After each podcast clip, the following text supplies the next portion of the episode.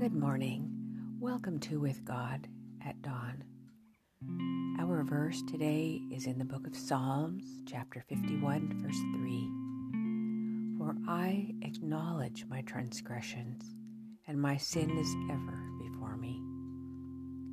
Thorough conversion is necessary among those who profess to believe the truth in order for them to follow Jesus and obey the will of God. Not a submission born of circumstances, as was that of the terrified Israelites when the power of the infinite was revealed to them, but a deep and heartfelt repentance and a renunciation of sin. Those who are but half converted are as a tree whose boughs hang upon the side of truth, but whose roots firmly bedded in the earth, strike out into the barren soil of the world. Jesus looks in vain for fruit upon its branches. He finds nothing but leaves. I would like to just comment a tiny bit on that before continuing on. That, uh, of course, a tree whose roots are in barren soil could not feed itself on the nutrients it needs in order to produce any fruit. And even though the leaves are on the side of truth, in other words, we go up, we go to church, we make declarations. But if our time and our thoughts are invested in the things of the world that have no nutrition, we can't bear fruit. Um, we can't. Um, anyway, continuing on. The reason why the youth and even those of mature years are so easily led into temptation and sin is that they do not study the Word of God meditate upon it as they should.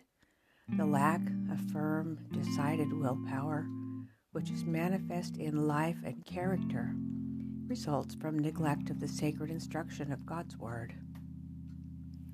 In order to receive help from Christ, we must realize our need.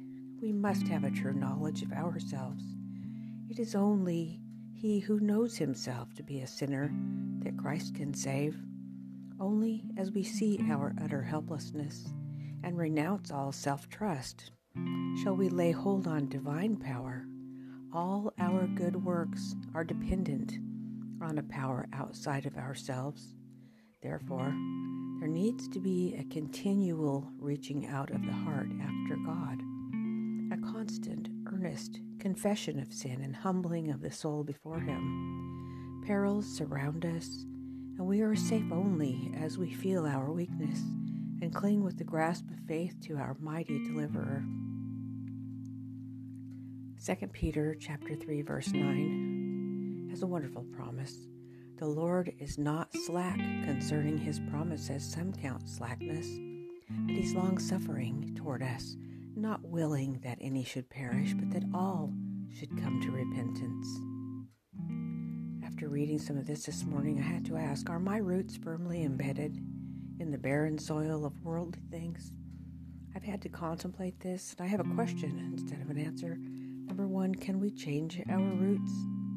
Number two, what does it mean to be embedded? I'm thinking perhaps the word embedded definition can help, so I, I looked at Webster's dictionary. It says enclosed closely, as if in a matrix, set firmly into a mass or material. So, with that in mind, could we say if our activities, our thoughts, our desires and goals are solidly involved in things of the world, such as entertainment, reading material, conversation, subject matter, are these things are solid, solidly embedded in our consciousness? Then our roots, which are the part of the plant that seeks nourishment, are embedded in the world, and we are seeking nourishment from that which is not bread, and our labor for that which satisfieth not. I think that that answers the other question, which is which was the other question? Um, can we change our roots? The uh, Bible tells us in Hosea chapter 10, verse 12, to break up your fallow ground doesn't that kind of speak to you of deeply reorganizing what our time and energy is spent in? It does to me too. Who has our best thoughts? Who do we love to speak of? Jesus. Dear Father, today we confess a need to break up our habits and patterns and begin a new life with you and our Savior at the center of our affections.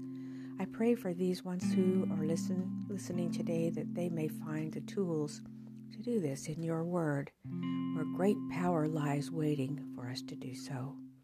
I freely acknowledge my transgression of your law of love, and I lay down my will into subjection to the obedience of Christ to you today, Lord. And I pray that my life will be a blessing to someone. These things we pray in Jesus' name, for his sake, Lord, who gave us all.